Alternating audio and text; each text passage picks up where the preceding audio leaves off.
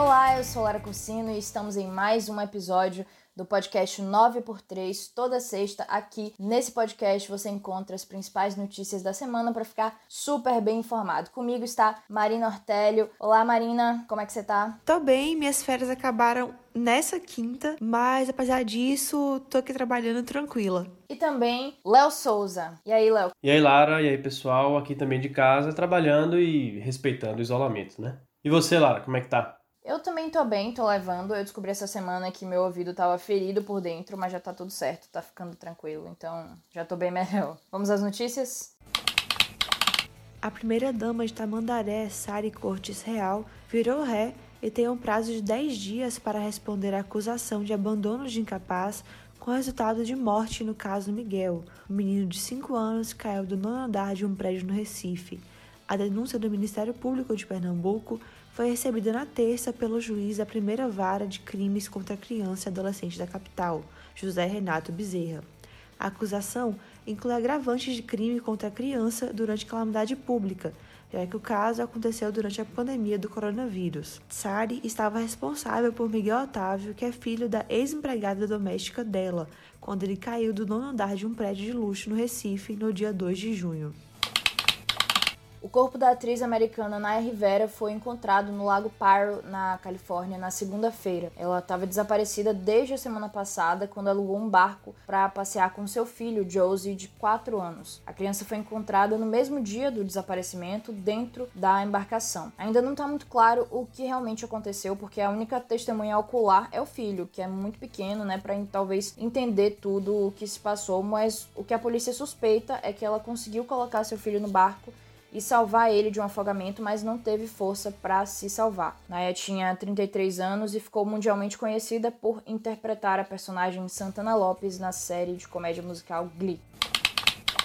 O ex-governador de São Paulo e candidato à presidência da República Geraldo Alckmin foi indiciado no âmbito da Operação Lava Jato nesta quinta-feira por suspeita de lavagem de dinheiro, caixa 2 e corrupção passiva. O indiciamento de Alckmin ocorre no inquérito da Lava Jato, que investiga as doações de campanha da construtora Odebrecht. Diretores da empreiteira afirmaram em delação premiada ter repassado mais de 10 milhões de reais via Caixa 2 às campanhas do Tucano em 2010 e 2014. Mari, Alckmin já vem sendo investigado há algum tempo e nessa semana a gente teve também um outro Tucano alvo de inquérito, não foi isso? Pois é, Léo. A investigação contra Alckmin começou em 2017 então já tem uns três anos aí, e ela é fruto de uma delação premiada do ex-diretor da Odebrecht de São Paulo. Ele explicou num vídeo como que Alckmin conseguiu esse caixa 2, né, para a campanha dele ao governo de São Paulo, em 2010. Ele teria se encontrado com Alckmin que teria entregado um cartão com o telefone do cunhado dele, no caso de Alckmin. E aí então começou essas essas conversas para a entrega do dinheiro de caixa 2 para a campanha de Alckmin, que oficialmente é, nunca recebeu essa verba da empreiteira, né? Mas a gente sabe por todos os casos da Lava Jato que oficialmente a gente não tem os registros de muitas dessas doações de empreiteiras envolvidas no, no escândalo de corrupção, né? E como você falou, Léo, um pouco antes né, da denúncia contra Alckmin, outro tucano que também foi governador de São Paulo e atualmente é senador, José Serra, foi denunciado por lavagem de dinheiro. Junto com ele, a sua filha, Verônica Além de Serra, também foi denunciada. É, o Tucano é só mais um dos nomes dessa lista de acusados de corrupção. Entre eles, a gente tem também outro político que também tentou ser presidente, o político mineiro Aécio Neves. E Lara, Alckmin já respondeu essas acusações, né, de que ele teria participado de Caixa 2 durante as eleições. Exatamente. Depois que tudo isso veio à tona, Alckmin ou a equipe de comunicação dele, né, enviou à imprensa uma nota em defesa do ex-governador. E aí a nota dizia que ele ser indiciado era injustificável, com essas exatas palavras, injustificável e precipitado. E aí bate bem na tecla dele não ter tido a oportunidade de ser ouvido pela Polícia Federal antes de ser indiciado. A nota é relativamente grande fala essa mesma coisa dele não ter tido essa oportunidade de ser ouvido antes pela PF, bate bem nessa tecla de diferentes formas. Então, realmente a gente percebe que parece que é nesse argumento que Alckmin vai se segurar, né, digamos assim, para tentar sobreviver a essa investigação. O ex-assessor de Flávio Bolsonaro, Fabrício Queiroz, já está cumprindo prisão domiciliar, concedida a ele por razões de saúde. Sua esposa, Márcia Oliveira de Aguiar, que estava foragida o tempo todo que Queiroz passou na cadeia, de repente apareceu para cumprir prisão domiciliar com ele. Os dois já estão, inclusive, juntos em apartamento no Rio de Janeiro. Bom, depois de tudo isso, saiu mais uma polêmica envolvendo o ex-assessor nesse mesmo caso. Nessa quinta foi divulgado que Queiroz depositou 25 mil reais em dinheiro dinheiro vivo na conta da esposa de Flávio, na época em que eles ainda trabalhavam juntos, Queiroz e Flávio, né? Esse depósito teria sido feito uma semana antes do casal quitar a primeira parcela na compra de uma cobertura em construção na zona sul do Rio, de acordo com reportagem da Folha de São Paulo. Mais um caso de violência policial no país chocou muita gente e repercutiu bastante nos últimos dias. Um vídeo gravado no dia 30 de maio, que foi divulgado nessa semana, mostra um policial pisando o pescoço de uma mulher já imobilizada no chão durante uma abordagem em São Paulo. Em outro momento, o PM chega a arrastar a vítima algemada pelo asfalto. O fato aconteceu após a polícia militar ser acionada para ir até um bar em Palheiros, na capital paulista, que estaria aberto e descumprindo as restrições por conta da pandemia. O governador de São Paulo, João Dória, se manifestou sobre o assunto, é, disse ali que as cenas causam repulsa e que aqueles policiais envolvidos no fato responderão inquérito.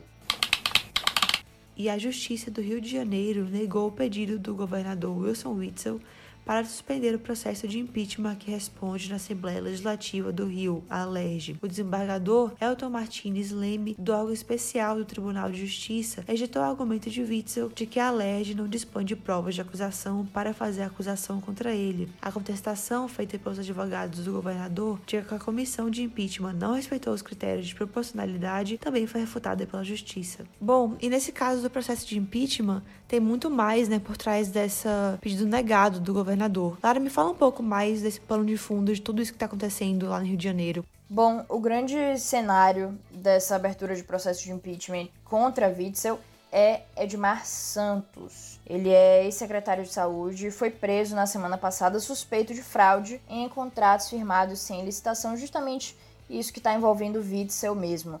Bom, um dado importante, inclusive, é que o governo do Rio gastou simplesmente um bilhão para fechar esses contratos emergenciais. Dinheiro pra caramba, né? E é nesse um bilhão que a investigação foca em entender o quanto disso foi fraudado, se realmente houve fraude nisso. Bom, o bicho pega pro lado de Witzel porque Edmar diz que tem provas concretíssimas contra o governador e que vai mostrar detalhes na delação que ele inclusive já acertou na segunda-feira, isso na segunda-feira ele acertou esse acordo de delação. E ele, inclusive, quando acertou esse acordo, ele já entregou um conjunto de materiais contra Witzel. E ainda tem outra coisa no meio de tudo isso, porque na quinta, Edmar, dois ex-subsecretários presos em maio, que foram Gabriel Neves e Gustavo Borges, além de uma empresa, a Cisgraphic, são alvos de uma ação na justiça por improbidade administrativa. Tudo isso saiu na quinta-feira e se juntou aí em toda essa questão de Witzel. Bom, Léo, como é que está sendo o comportamento do governador diante de toda essa situação? Como a gente pode ver nessas primeiras ações de Witzel, agora ele teve esse revés, o governador do Rio de Janeiro ele tem tentado frear o, o avanço do impeachment via judicial, né? Teve essa, essa derrota agora, vai tentar recorrer em instâncias superiores, mas tem chamado a atenção, algo que já é meio que uma tônica do, do governador, uma certa de inabilidade, de inabilidade ou não sei dizer se, se, se uma falta de atenção, mas foi algo que foi até mencionado na matéria do, do Estadão. O governador tem um diálogo muito fraco com a Assembleia Legislativa do Rio de Janeiro. Para se ter uma ideia, é, o governo Witzel não tem nem um líder lá na LERJ. Né? Isso tudo a gente sabe que o, o processo ele tramita na Assembleia Legislativa.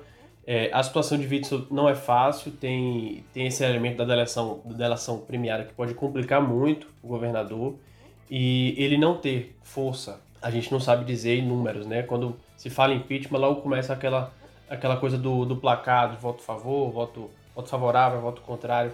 A gente ainda não tem é, esse cenário de, de votos favoráveis, é, votos contrários, só que fato é que a articulação de Witzel na Alerj é fraca, é algo, como eu disse, foi destacado nessa matéria do Estadão. E, Lara, você falou aí das, das evidências que o ex-secretário promete apresentar contra Witzel, mas também a Polícia Federal tem em mãos alguns, alguns aparelhos aí de Witzel daquela polêmica operação que foi deflagrada contra o governador, tão comemorada por Jair Bolsonaro. Os investigadores têm em mãos aí três celulares, três computadores. Então, se o governador realmente tiver complicado nessa situação, certamente vão surgir provas de uma forma ou de outra. Enquanto a maioria dos estaduais sequer retornou, o Campeonato Carioca voltou e já chegou ao fim. Na quarta-feira, o Flamengo venceu o Fluminense com um gol no finalzinho da partida e faturou seu 36º título do Cariocão. O rubro-negro já havia vencido o jogo de ida contra o Flu por 2 a 1 no domingo. Diferentemente das finais da Taça Rio, que a gente comentou aqui no último episódio, e dos primeiros 90 minutos da final, a partida decisiva foi transmitida em canal aberto pelo SBT que conseguiu bater a audiência da Rede Globo com o Fla-Flu. E o Brasil chegou agora ao quarto ministro da Educação do governo Bolsonaro. O pastor e professor Milton Ribeiro tomou posse na quinta-feira como novo chefe do Ministério da Educação. O anúncio dele para o cargo saiu na sexta. O novo ministro é teólogo e advogado com doutorado em educação. Ele também é pastor da Igreja Presbiteriana. Durante a posse, Ribeiro afirmou que buscará ter grande diálogo com acadêmicos e educadores e compromisso com o Estado laico.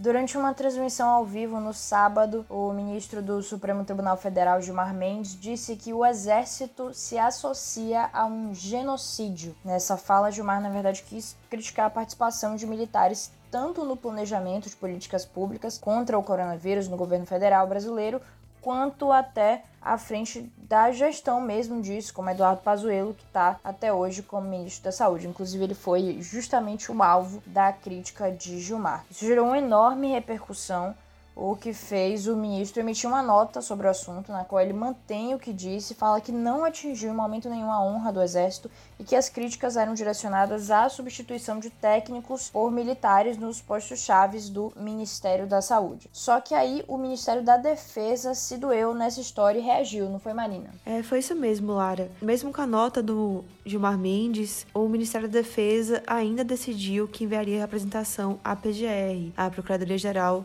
da República, contra o que o ministro disse, né? Há uma nota assinada pelo ministro da Defesa, Fernando Azevedo, e por três comandantes das Forças Armadas, disse que o comentário de Gilmar Mendes é causando indignação e que foi uma acusação grave e também infundada e leviana, que ainda que esse ataque gratuito, de acordo com a visão deles, né, não fortalece a democracia. E isso mesmo apesar de né, Gilmar Mendes ter se posicionado explicando que foi justamente uma crítica à militarização do governo. Então agora a gente tem que esperar para ver qual vai ser o caminhamento da PGR, que deve fazer uma apuração preliminar de tudo o que aconteceu antes de decidir qual caminho tomar quanto ao caso do ministro Gilmar Mendes. Bom, e no meio disso tudo, está o presidente Bolsonaro. E lá me fala um pouco como é que ele está se posicionando no meio dessa confusão toda que foi causada por essa declaração do ministro Gilmar Mendes. Como nos últimos dias, nos, últimos eventos do governo, Bolsonaro tem sido bastante cauteloso, tem, tem surpreendido. Quando a gente diz cauteloso, não, não tem usado aquele modus operandi clássico dele de sair atirando. É, de um lado, ele, óbvio que a base dele é militar, ele não pode de forma alguma virar as costas para isso, então ele soltou uma nota no, no, no Twitter elogiando o ministro, é, exaltando o seu passado, sua carreira militar e a, a missão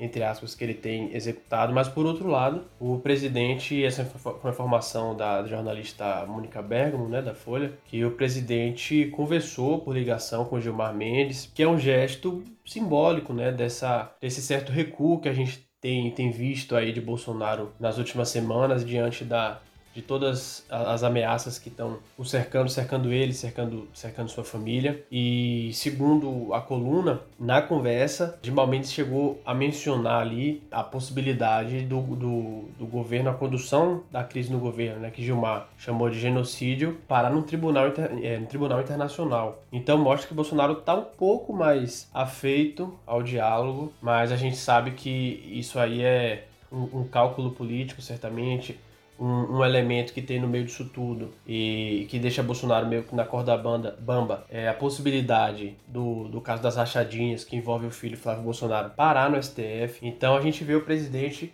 se equilibrando nessas crises e, e, nessa específica que abriu esse, esse flanco aí com o STF que tem na corte quéritos aí que oferecem risco ao presidente e do outro lado a sua base militar. Bom, encerramos a nossa rodada de notícias e agora a gente parte para o nosso quadro O que vier. O que vier. Gente, mais uma vez eu vou usar aqui o que vier para fazer uma recomendação de série. Tô acompanhando pela Globo, acho que com certeza alguém, algumas pessoas que estão ouvindo a gente, uma pessoa especial é, sabe e está acompanhando é, Diário de Quarentena, a série que a Globo lançou, com Bruno Mazeu e Bruno Mazeu, praticamente, porque é, a série foi gravada na casa dele, o único cenário é a casa dele, é, ele é o único personagem, tem participações de, alguns outros atores quando ele faz live, né? Basicamente é o cotidiano de um cara ali de, de classe média, que mora sozinho, passando os apertos da quarentena, é, a solidão, as neuroses, então, fica aí a recomendação. Estou me divertindo bastante aos sábados assistindo eu e Vanessa. Bom, o meu que vier de hoje eu vou usar para fazer uma homenagem à Naya, que a gente falou que faleceu. Ela foi muito importante para mim em um período da minha vida que eu tava crescendo e me entendendo como pessoa nesse mundo enorme. A série como um todo também foi muito importante para mim e construiu o que eu sou e mudou com certeza a minha vida. Então aqui vai uma homenagem a Naya Rivera. And the songbirds are singing like they know the score. And I love you, I love you, I love you like never before. Bom, hoje eu vou fazer um combo com o Léo e também vou falar de uma série. Essa semana, todos os dias, eu vi pelo menos um capítulo de Jane the Virgin, que é uma série da Netflix. Ela é muito engraçada e consegue falar de algumas coisas sérias de uma forma engraçada, mas também tem muita maluquice que a gente nunca imagina que vai acontecer. É uma série meio no estilo assim de novela mexicana, sabe? Então, é super divertida, é bom pra gente assistir, esquecer de, né, do coronavírus, da pandemia, de estar preso em casa. Bom, é isso. Finalizamos mais um episódio do 9x3 e a gente volta na próxima sexta-feira com mais um resumo das principais notícias. Até mais, tchau, tchau. Tchau, tchau. Até semana que vem. Tchau, tchau, pessoal. Se gostou, compartilhe. Até semana que vem.